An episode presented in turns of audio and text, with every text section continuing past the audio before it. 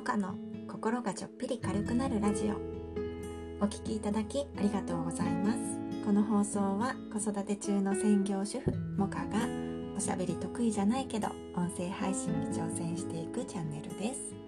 これから配信始めてみようかなと思っている方のご参考になれば幸いです。どうぞゆるりとお付き合いください。こんにちは。スタンド FM 勝手に応援サポーターのモカです。昨日は継続4ヶ月と5桁主婦ということで自分語り放送をしました。よしさん、りかさん、ガンモさん、ともさん、マーチさん、ゆりえさん、みおさんコメントありがとうございました。これからも自然体でお届けしていきたいと思っていますのでよろしくお願いします。それでは今日は考えは日々アップデートされるということで過去の配信でお話ししたことと今の考えは180度変わっている場合があるよというお話をしてみようと思います。よかったらお付き合いください。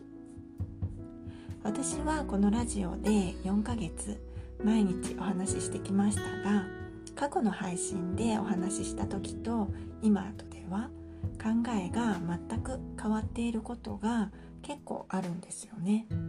よーく考えてみたらやっぱりこうだなとかね。例えばこの前いただいたレターのこともね。その時は私が「買わないで」と言ったことが「買って」と言っている風に聞こえたのかなと思ったんですよ。押すなよ押すなよが押しての合図みたいな感じでね。だけどよく考えたらそこじゃないなと思ってね。それだけじゃ策略にはならないから。レターで言われてたのはそこじゃなくてその前の宝探しゲームのところですよね多分ね。何の話かわからないですね。とにかくね私の考えが浅いせいでいろいろなところでご迷惑をおかけしているなと思うんですよね。このレターだけじゃなくてね。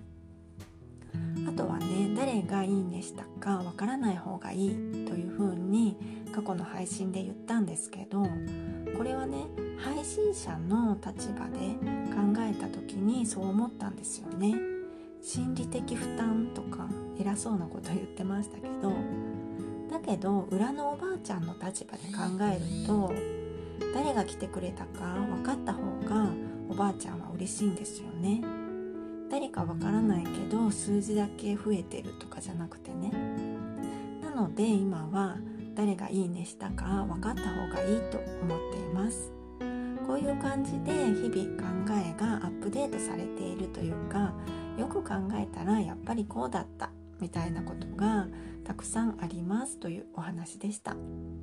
他にもたくさんあるけど全部は言い切れないのでプロフィール欄とか過去の配信とかにちゃんと書いておかないといけないなと思いましたね。でもね消してしまうのは嫌なんですよね。その時は確かにそう思ったのでそれは記録としてしっかり残しておきたいです。なんか取り留めのないお話でしたが最後までお聴きくださいましてありがとうございました。今日も良い一日をお過ごしください。もかでした。